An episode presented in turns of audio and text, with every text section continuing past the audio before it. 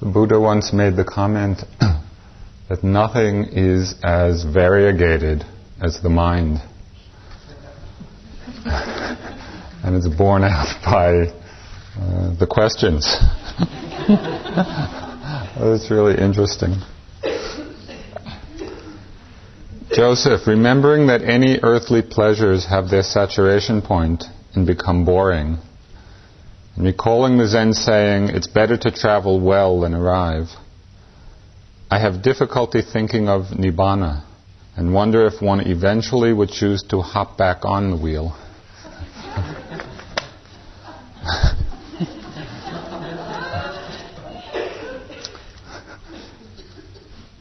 In case that's causing you some anxiety.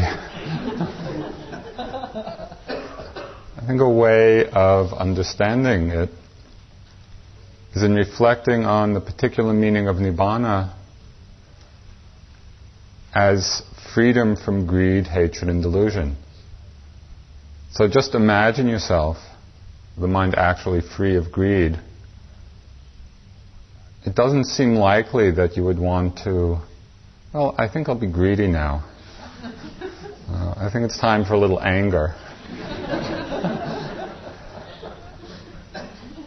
So I don't think it's really something to be too concerned about. I mean, the, the purification of the mind that takes place on all its progressive levels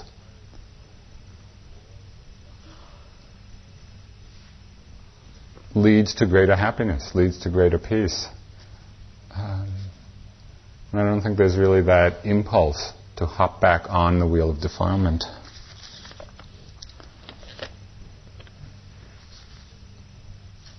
There were a whole list of questions about um, a related topic. I'll read some of them. In this process of opening, awakening, connecting, how does one know when one has clearly reached understanding of what are defined in Buddhist teachings as levels of either mundane or higher knowledges, truths? There seems much subtlety along the way, and just plain continuousness or ongoingness.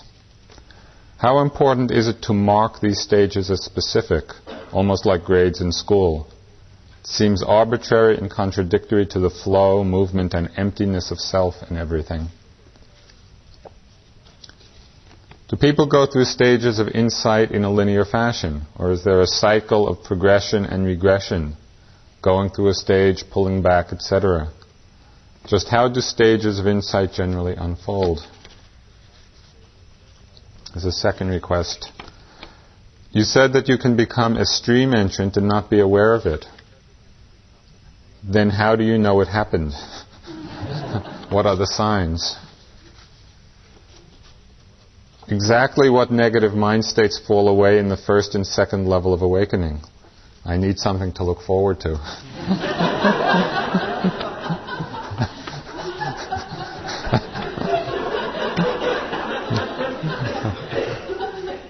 Would you discuss the stages of enlightenment? What factors in each? Are they developmental in that one comes always before two? Do they happen in one lifetime or over many? This is very puzzling. It is said that Buddha in his early lives postponed his enlightenment until reaching a high wisdom state required for Buddhahood. This does not seem possible because it would seem that by mindfulness there is a natural progression towards awakening, that one cannot force, postpone, or control the timing of enlightenment. It is a spontaneous unfolding of being awake. So,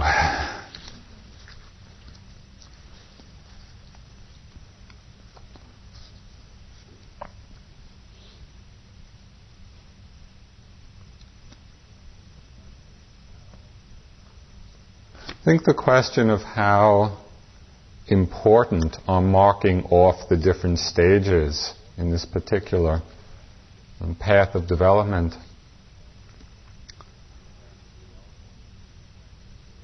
In some way, it's um, related to individual temperament. The conceptualizing of the stages has conceptualizing of them has nothing to do with the actual transformation of consciousness. and that it is an ongoing process of purification. In each moment of mindfulness, there is this transformation taking place. Whether we know what stage we're at, or whether we know the stages along the way, is irrelevant to the actual purification that's taking place. And so, in a very fundamental way, I think it's most helpful if we can drop back into the process and surrender to the Dhamma. Some minds have a particularly analytic bend and actually gain clarity from a clear map or a clear model. Others don't. Other, great, other minds gain greater clarity from a poetic model or some other metaphor. It's interesting, in the different traditions, there are many metaphors for this path of awakening. You know, in Zen, you may be familiar with the ten ox herding pictures, which show at different stages a man chasing an ox. They don't actually show a woman chasing an ox, but I think it's implied. Catching the ox, riding the ox, becoming one with the ox, disappearing with the ox. And it has to do with understanding the nature of the mind, capturing this mind, this wandering mind, understanding it, riding it, and realizing emptiness. In the Theravada tradition and a lot in the Tibetan tradition, which is very uh, analytic, the stages along the way are very clearly delineated. And there are significant shifts of understanding and insight. If you find them helpful, then I think it's worth learning about them. If you find them a hindrance, I would study ox herding.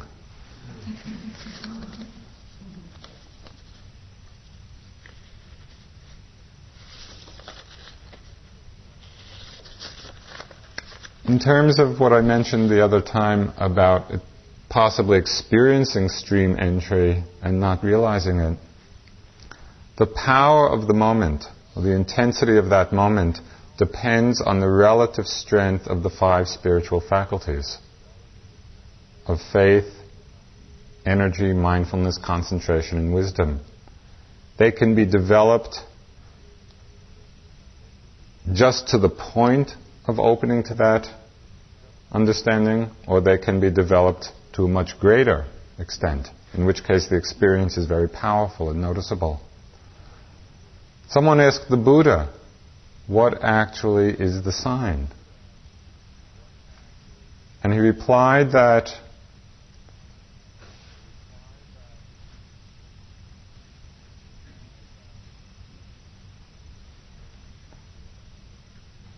an unbroken adherence to sila, to morality, is one of the signs.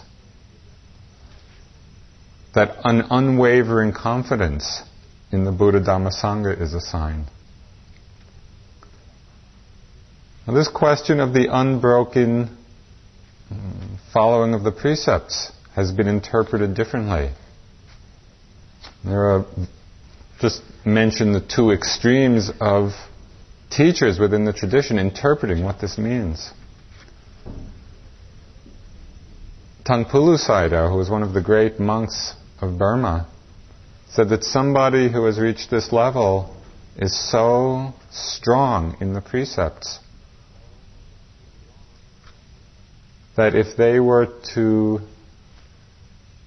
if being on eight precepts, they were to try to drink milk in the afternoon, the water from the milk would separate out. They would not be able to drink the milk. that's one view of, of how strong the commitment to the precepts is and its effect on actual, you know, actual events. At the other edge of how it's interpreted, it said that some of the precepts one actually cannot break, like intentionally killing or intentionally stealing. That other of the precepts, even if one does break in a moment of heedlessness, there's the immediate knowledge that one has broken it. And so it's not, and then, then um, a re-establishment of the precept. So that it's not done in a state of great delusion. However one experiences this or views it, it's clear that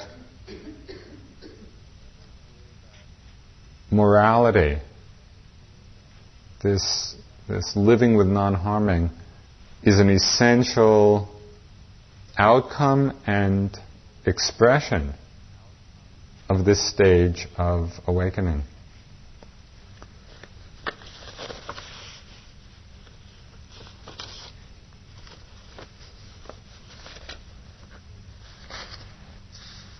In terms of the Buddha's enlightenment, Again, the different traditions have different interpretations, and so it's really hard to know for sure.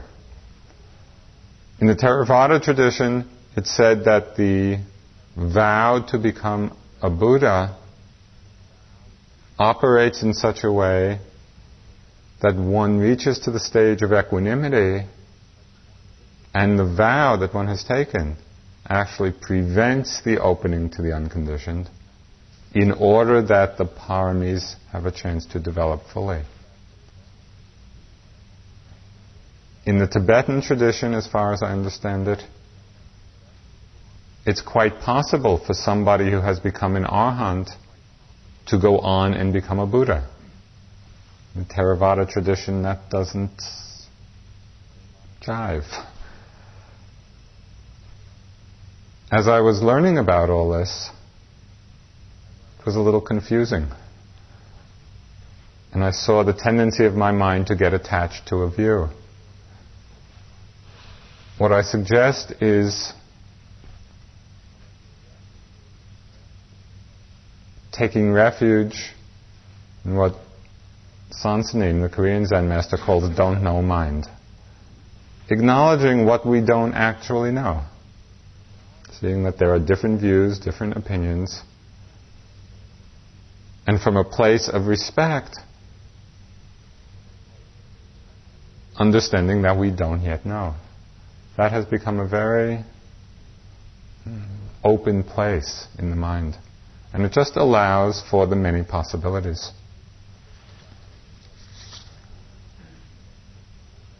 Sharon mentioned last night that when we become mindful and realize our essential interconnectedness and wholeness, it's like returning home. We've been there before. When?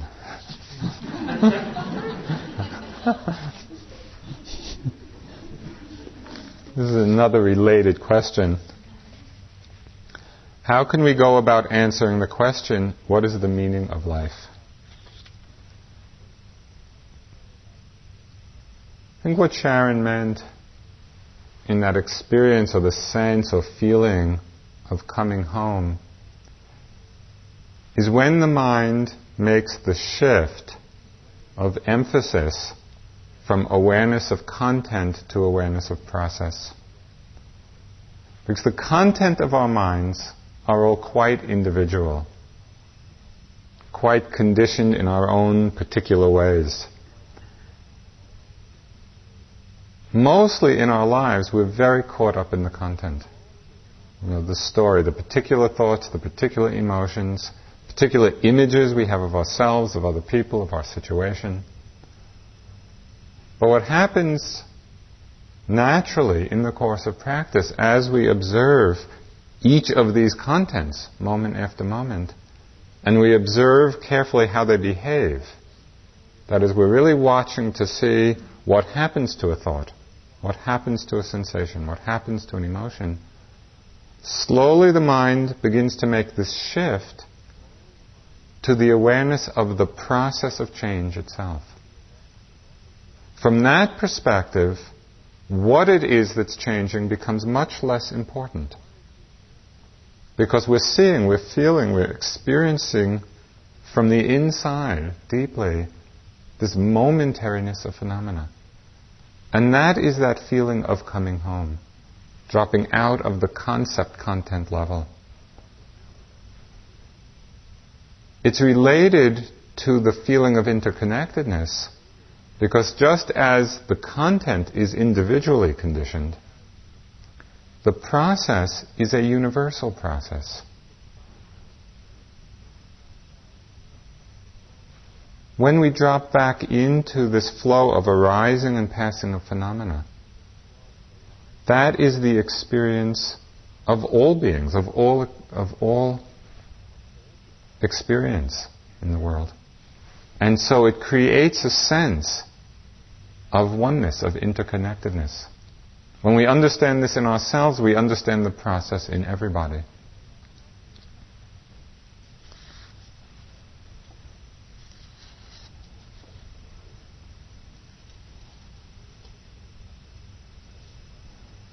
This is a second attempt for this question, and it is, and as it really wasn't addressed in the talk on cosmology, I will try again.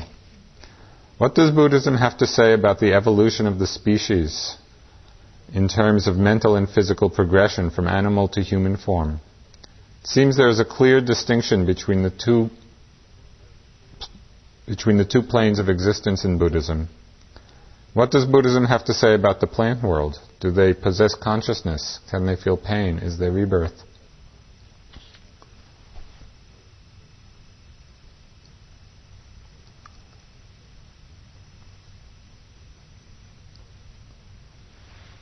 I haven't come across anything in the teachings specifically addressing the theory of evolution or not.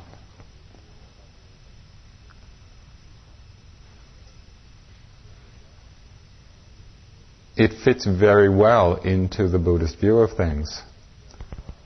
What's considered more important is not the evolution of the species, which has seems to have a fair basis in scientific fact.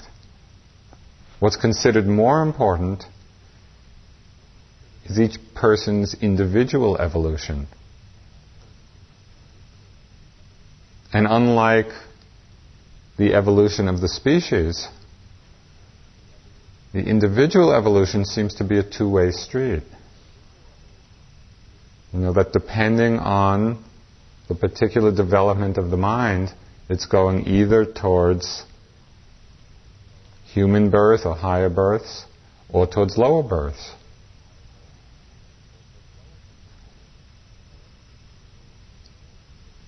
According to the teachings, there is a distinction made between plant life and animal life in the sense that animal life is considered to have consciousness and plant life is not. This doesn't mean that plant life is insensitive because it is alive. And so the various experiments that have been done showing the responsiveness of plants to different environments, I think is a sign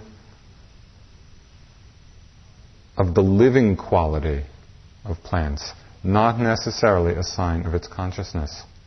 So, according to this understanding, plants would not be involved in this cycle of rebirth.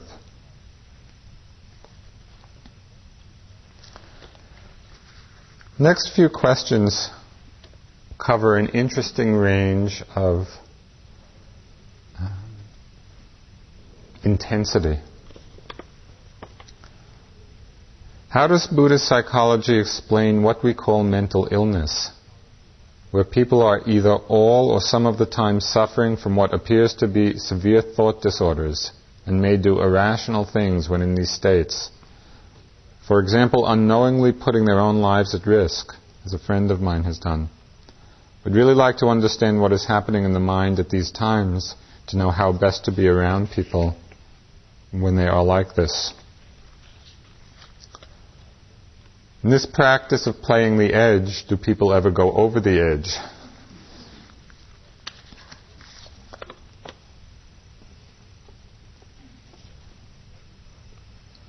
I feel very drawn to discussion, but I easily get emotional. On the one hand, I see clearly that my position often just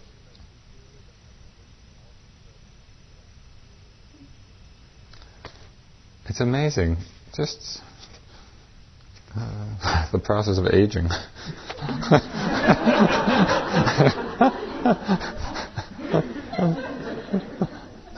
That's it. On the one hand, I see clearly that my positions often just serve the purpose to give me a sense of identity. Also, the anger behind them is just creating defensiveness and is causing much pain to me. On the other hand, I feel that it's very important to speak out if there are good reasons in arguments, to use one's own independent thinking. Also, the Buddha advised to do so. For example, in the Kalama Sutta. I have a great need to develop more balance in my communications and to make them an integrated path of practice. Special advice for a hard case. And one last question on this spectrum. Question Yogi mind. We've heard about it, we've experienced it. Learning to recognize and work with it seems an important part of practice. Could you describe with some precision and detail what is actually happening in yogi mind states? If we can clearly see the step by step mental process, perhaps then we can more quickly recognize it and disidentify. Is yogi mind really only one type of phenomena? Or there are actually quite different mental processes being lumped together under the term yogi mind.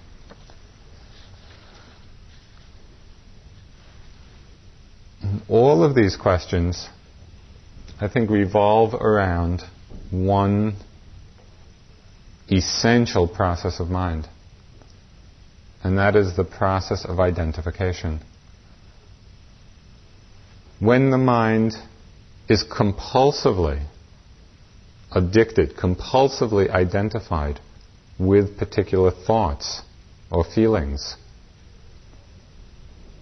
It can actually lead to quite severe mental disorder. And in those times, there is little or no mindfulness. There is no ability to disidentify. And so the mind is not afforded the great protection of mindfulness. It's as if the mind is swept up into a vortex, often moving very quickly, of a thinking emotional process, and there is no place of balance, there's no place of rest in that.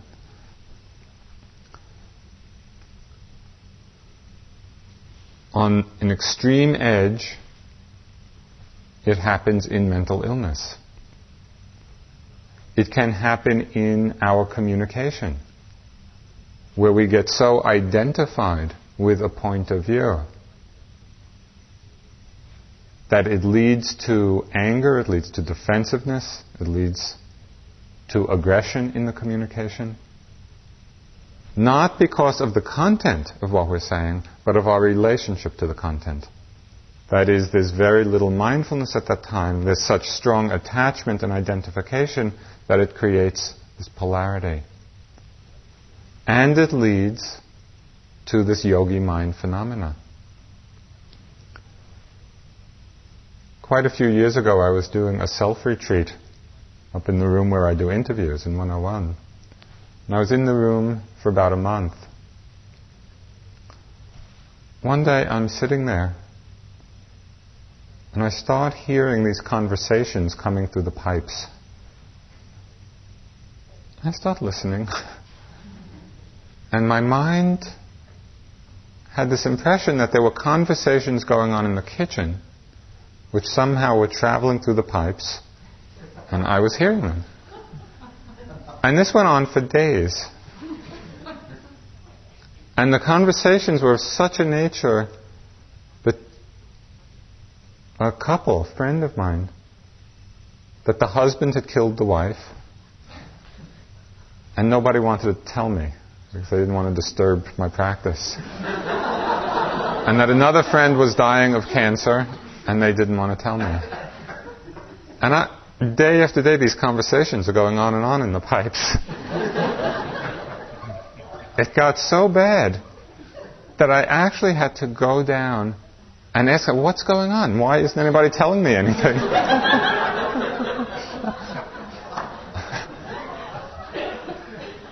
it was so real.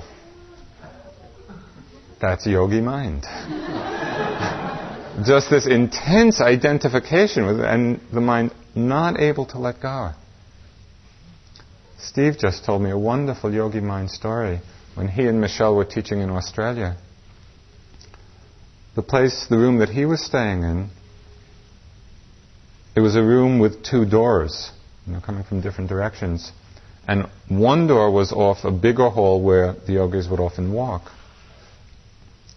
One evening, as he was um, after the talk and getting ready for bed, Michelle came in, um, and Steve said to her, Why did you come in that door? So I guess it was not how, how she usually came in. Just at that time, a yogi had entered this room that had been used for walking and heard Steve say, Why did you enter that door? This was about 10 o'clock at night. At 4 in the morning, this yogi comes into Steve's room, wakes him up, and said, Why did you ask me which.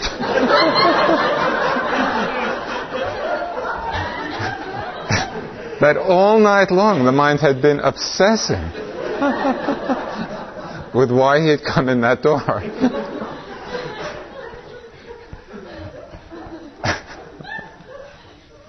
So, how to recognize yogi mind?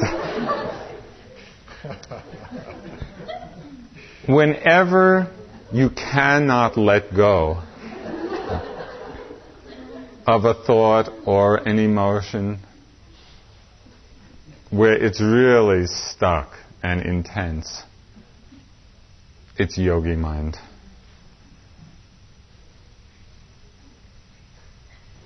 Another retreat I was doing, I, I, was also sitting in my room and somebody was bringing my, my meals to the room.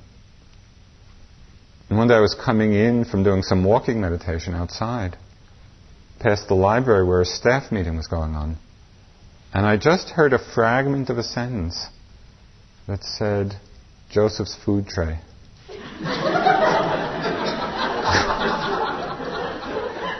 I had hours of paranoia. They don't want to be bringing me my food. I ought to go down and.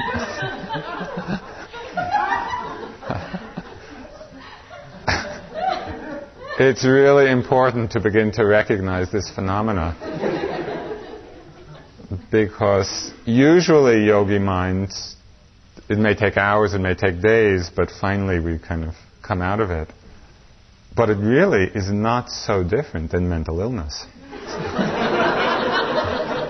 you know, where we're just so caught, so stuck. Okay.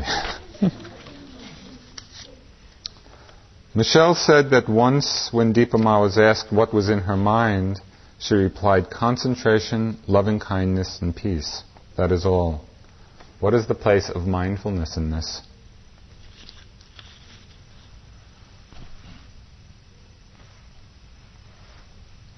Dipa Ma's response and her whole life really has to do with the most beautiful integration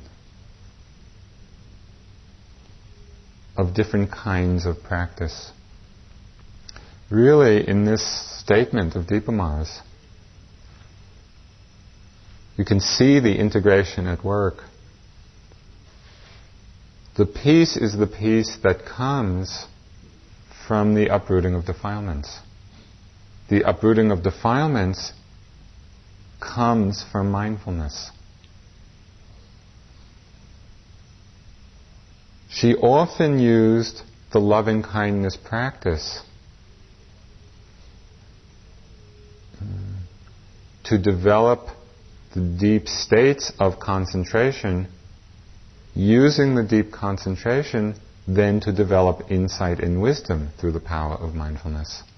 And so everything fed into one another. The metta fed into the insight. The insight then become, became a basis for the freedom of defilements, which allowed the mind to become more concentrated, which made the power of the metta even stronger. And so it was just beautiful to see how everything flowed into everything else. Mindfulness was at the key, the center or the key of all of that.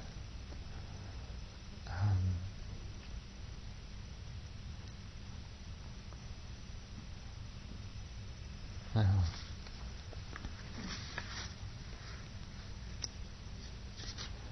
How would you suggest dealing with a situation where you felt that a teacher, not someone you see in interviews, had said something in a talk that seemed quite unskillful? Is there any mechanism for dealing with such concerns?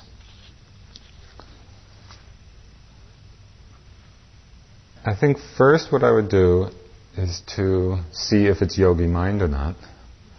And just kind of sit with it for a bit. If you know, you see that it's not just the mind latching onto something, but there really is a question of concern for you. It's fine to leave a note and arrange a time to speak with whoever it is. Uh, it would be helpful both for the teacher and in terms of clarifying your own understanding. So that's certainly a possibility. Last time you said Munindra gave someone a particular meditation because he was the stupid type. Could you tell me what that meditation was? I think I need it.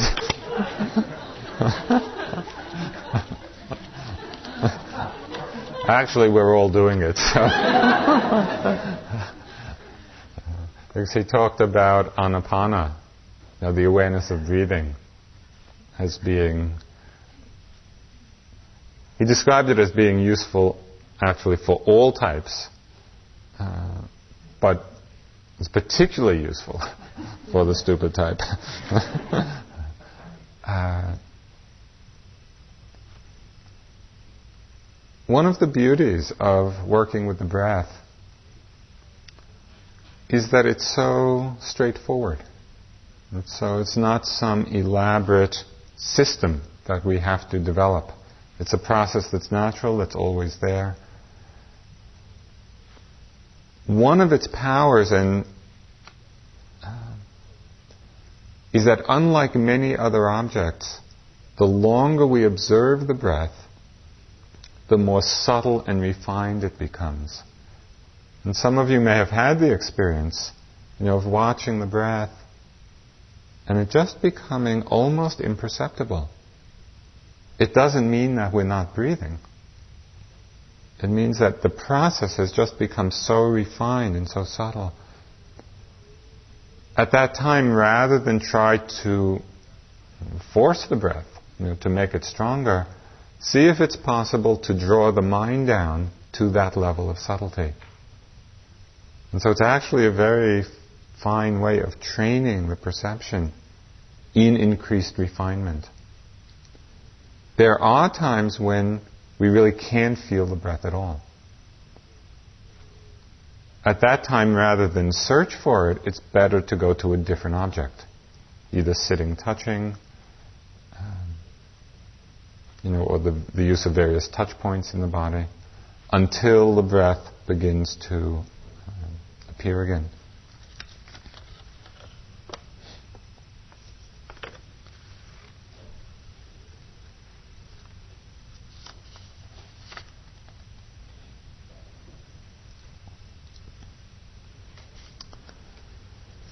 Since we are all interconnected, all the pains in the world must have an Im- immediate effect on us. irrespective of whether we know about them or not. That would explain the hidden despair and rage that most people feel nowadays. Doesn't it follow that on the path to liberation there must be a conscious opening to that general suffering in us, rather than just to our personal pains? How can we do it best?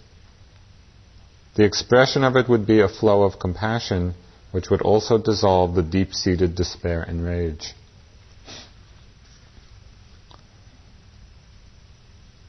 I think there are some interesting points in that question. One is the opening in our practice at first to our own particular pain. You know, whether it's the physical pain or emotional pain, you know, of our own particular story. But as we work through that, we really open to a much more universal dukkha, which we can experience in two ways. We can experience it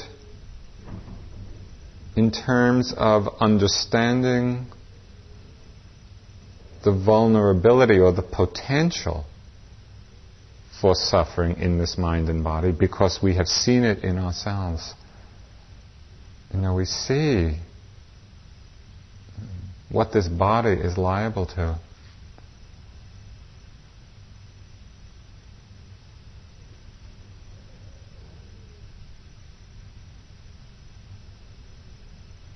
I was just reflecting for a moment. I, I, don't know that you noticed that last night. I had some guests come in for the talk. Two of them was old high school history teacher of mine.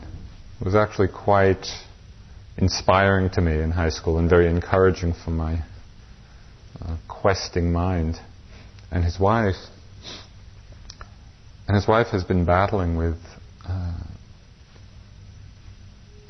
very severe kind of cancer uh, and is in quite a difficult place. She actually has uh, a hole in her cheek that goes through to the jaw. And uh, it's just an amazing, amazingly um, painful and difficult uh, degeneration of the body. And watching them together, it's so beautiful because they have such a loving relationship. You know, and even through all the, the dukkha of, of this process, um, he's just taking care of her in the most beautiful way. Um, and it just, again, was a reminder of what Sharon was talking about last night, of how some, many aspects of this process of life and aging and disease and death are just beyond what we can control. It's just happening. And to feel in different ways the potential that is there. You know, for most of us at this time, we're in relatively good health and strength. But that's a very tenuous situation. And at some point, we will all be facing you know, the breakdown of the body in one way or another. It was just, it was a wonderful reminder to me to see both the, the truth of that dukkha and also the possibility of love in that situation. And so we open, we open to our own particular pain, but I think in the process we become very sensitive you know, just to the universal quality, the universal aspect of dukkha. And we also open not only to the suffering of situations like that, but just the dukkha of the process itself, which is very universal. When we see that, when there's an opening to that in our practice, the despair and rage that we might have felt previously really does become transformed because Instead of the mind relating to particular actions which cause suffering, what do we have despair about or what do we have rage about? It's often about specific actions rather than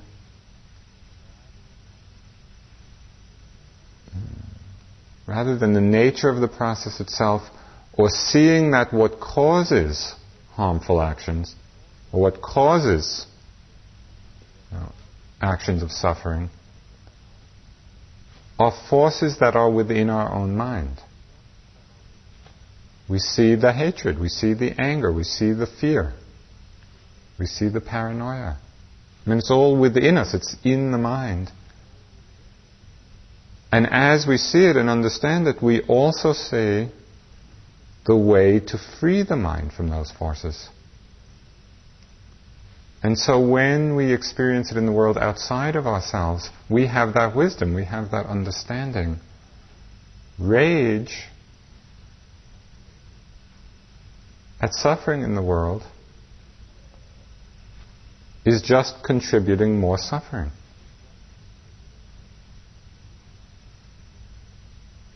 It's not understanding the underlying causes and the way to uproot those underlying causes. And that is the great power behind compassion, which is wisdom. Compassion without the wisdom to see the means to alleviate suffering, the compassion by itself is not very effective. Those two factors have to work together.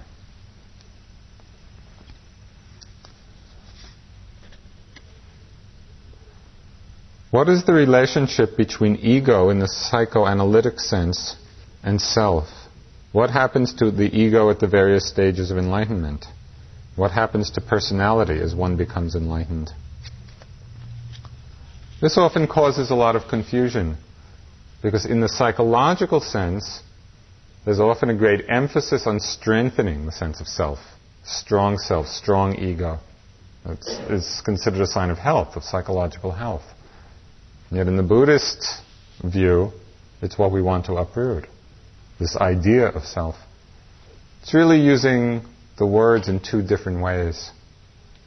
In the psychological usage, really refers not to a thing in itself, which is the self, or the ego, but rather a certain balance of mind.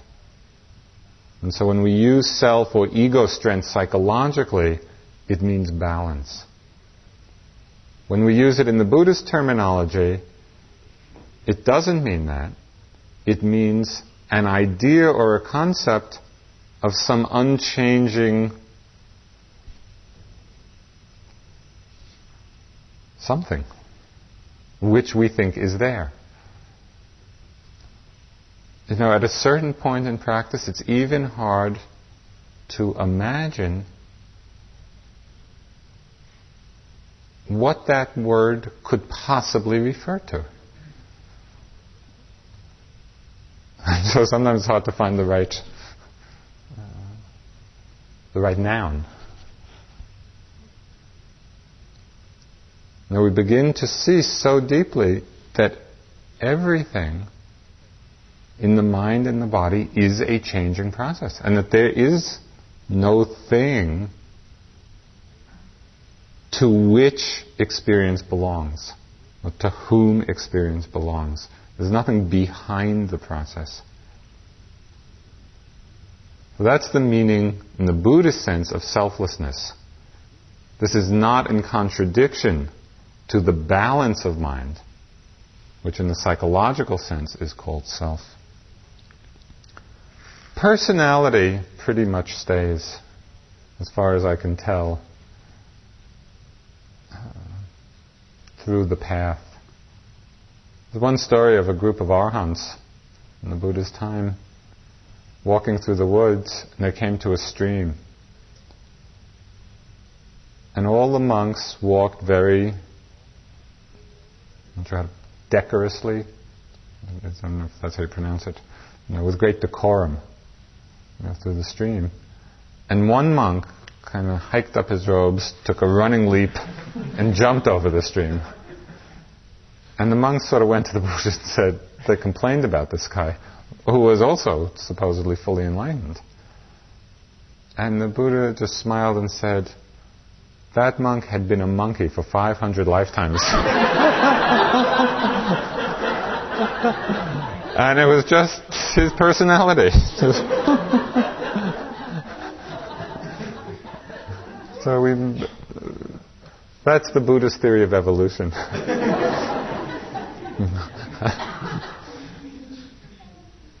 okay, dear Joseph, you still get your chance. I still don't know what a world system is.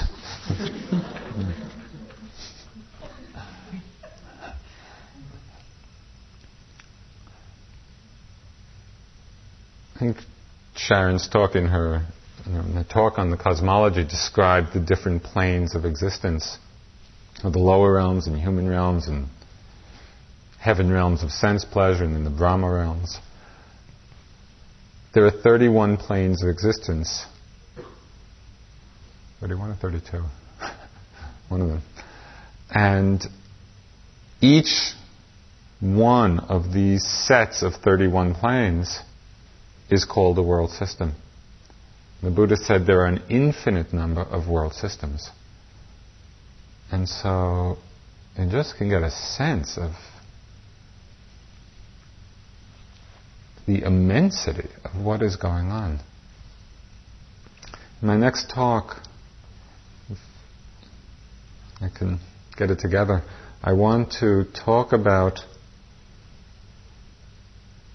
the cycles which keep the immensity of this samsara going around and around. That it's actually a lawful process of how they're created and how the process continues to unfold.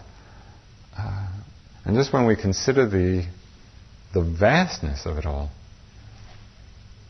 and to see that what we're doing here is actually walking on a path which frees the mind from attachment to this cycle of rebirth through all these planes of existence, through all of these different world systems. And this is an amazing process that's going on. And it's said, you know, according to the Buddhist teachings, of how rare it is we're in a, we're in a time, hmm, in a time frame, a rather large one, in which Buddhas appear from time to time. And it said that in this cycle, this last Buddha, Siddhartha Gautama, was the fourth of a series of five Buddhas. Maitreya, who was the coming Buddha, is said to be the last. And then it said that there is a vast amount of time in which no Buddhas appear. And so it just becomes so powerful, kind of the understanding and the preciousness, kind of hearing the Dhamma and being able to practice it, to really develop those paramis in ourselves which carry us you know, in a direction through all these planes of existence, through the different world systems, they become a real treasure.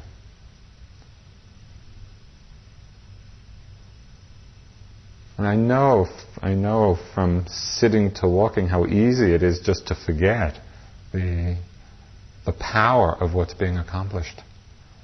Um,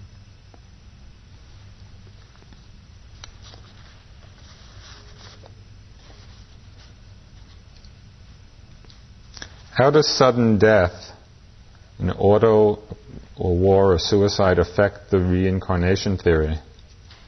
How, what attitude do Buddhists take towards suicide and euthanasia?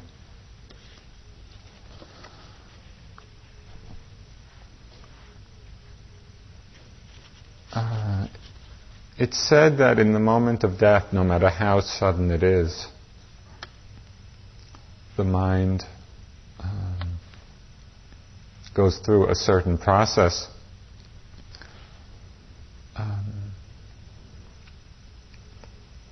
in which the, the different forms of karma that I think somebody talked about, uh, which operate at the time of death, you know, can happen. And I've had several friends describe situations of near death and describe the sensation of things slowing down tremendously kind of reliving life experiences. Um, and so, what appears to us perhaps to be sudden or quick, in the scope of 17 trillion mind moments a second, there's plenty of time for that process to happen. Buddhists generally don't think suicide or euthanasia is a good idea. Because, for the most part, they're rooted in aversion. Rooted in aversion towards what's happening. And there's a great appreciation and respect for the power of the moment of death. But that is a very critical time because in many ways it can condition the rebirth consciousness. And so to do something at that time or near death which is rooted in an aversion strong enough to actually take life, which is not a weak feeling, that's not a weak impulse. It's a very strong impulse. Conditioned by aversion, it's not a wholesome or healthy quality at any time, but particularly at the time of death, when it's so crucial to have a mind at peace. And so it's not a good idea. Mm-hmm. I don't uh, get. Uh, uh, was artificially sustained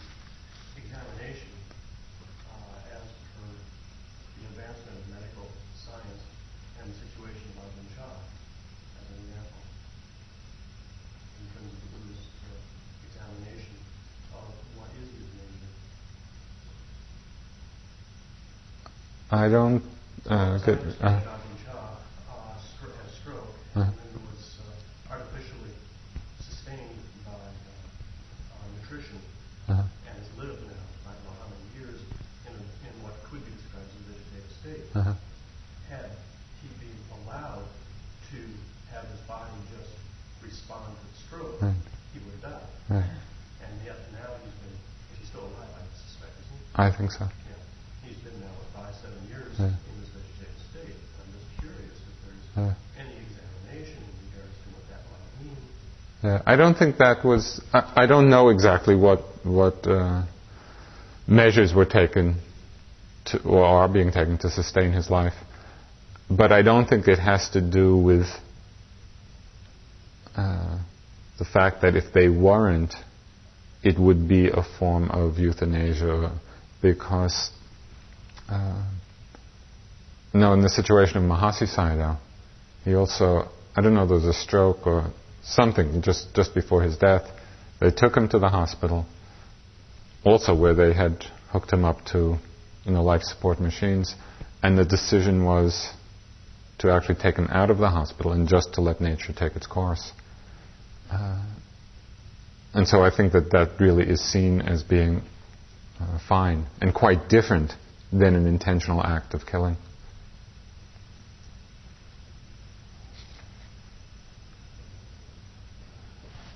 Last night, Sharon talked about how practice can increase our sense of connection. I see one pitfall of practice is doing the opposite, keeping us separate and unconnected. Could you talk about your experiences with this and how we might avoid it?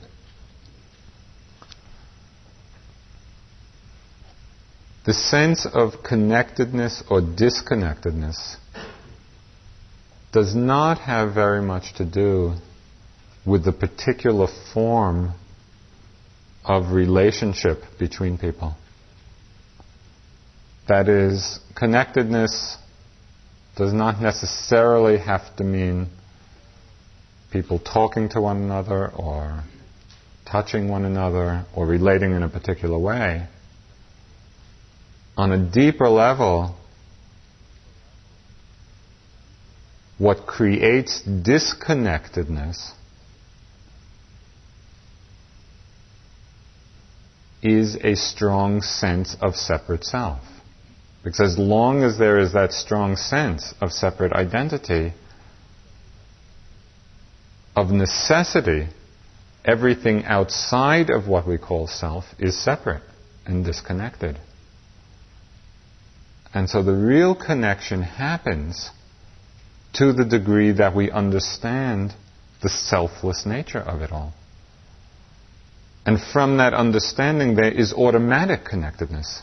There's no particular form that is needed because there is no separation. There's no one to be separate.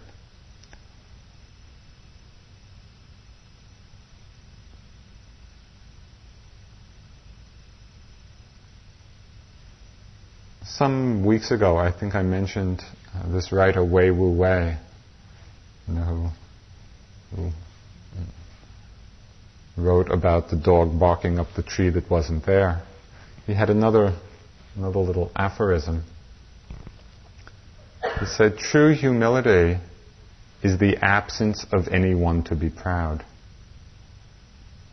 It's not a stance. It's not some way we are. It is the absence of a sense of self. And that is really the true humility. That's where the true connection is. And so, to the degree that in the work we're doing, it's to free the mind from this attachment to a sense of self, to see through that illusion, to see that that is a concept which we have created through a process of identification. As we open to that selflessness, the feeling of connectedness is very strong. And I think you will experience that as most of you are old yogis and you know this from past retreats.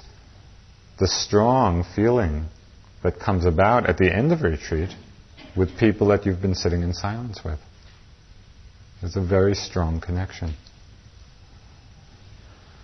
Okay, maybe one last question.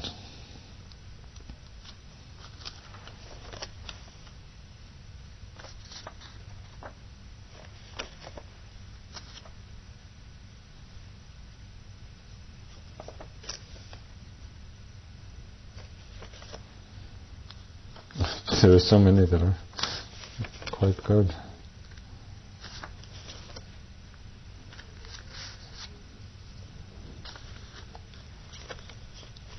I think I may be the world's ultimate hedonist. My increasing equanimity, joy, loving kindness, and compassion the faster passingness of negative mind states and the development of more and more pleasurable body sensations in my life outside of retreat all feel really good and have become rewards and partly my goals of retreat practice. Is there such a thing as practicing for the wrong reasons? And what are the karmic consequences? Do you know Max the pig story?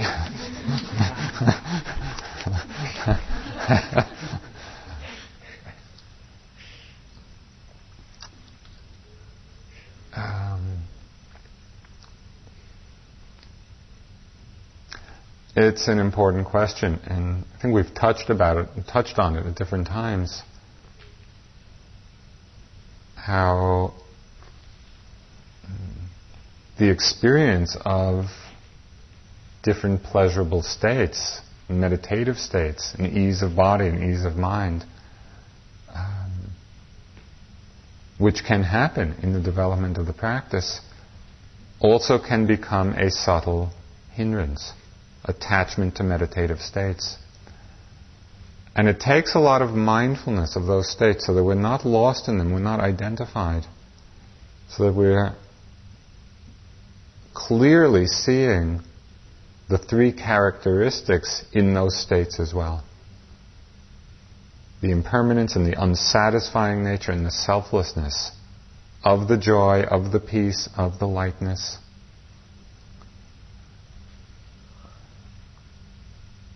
Some years ago, in one of my travels, I saw this uh, little carpet. It was just like a little sitting carpet with a Persian design. And just when I saw it, it was like one of these immediate attractions. I just loved it. So I got it. I just loved it. It, was so beautiful to me. Know, I liked the colors and I liked the design. And there was really quite a strong attachment. And then one day, after I had it for quite a while, I was looking very carefully. It was a very intricate design. I was looking at the design, and I saw that one whole piece of it was totally off. And people, I had mentioned this story before, and some got many notes saying, well, in Persian carpets they always put in a little imperfection. This guy got drunk. this is not just a little imperfection. but I hadn't noticed it, you know, for a long time. But what was so interesting to me, in the moment of seeing it, it's like all of the attachment I had to this carpet dissolved immediately.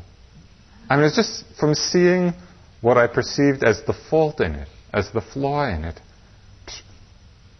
I still, en- I still enjoyed sitting on it, it was fine having it, but the force of the attachment was gone completely. Seeing the three characteristics in all experience functions in that way. And so when you're having good feelings, which comes at times in the practice,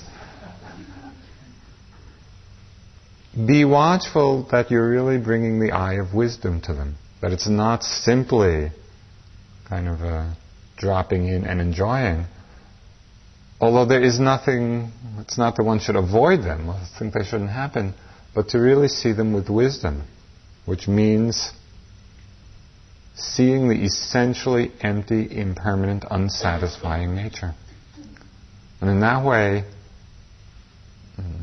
we can experience the joy and the peace and the stillness and the compassion without the force of attachment. And in that way, they don't become a hindrance for us.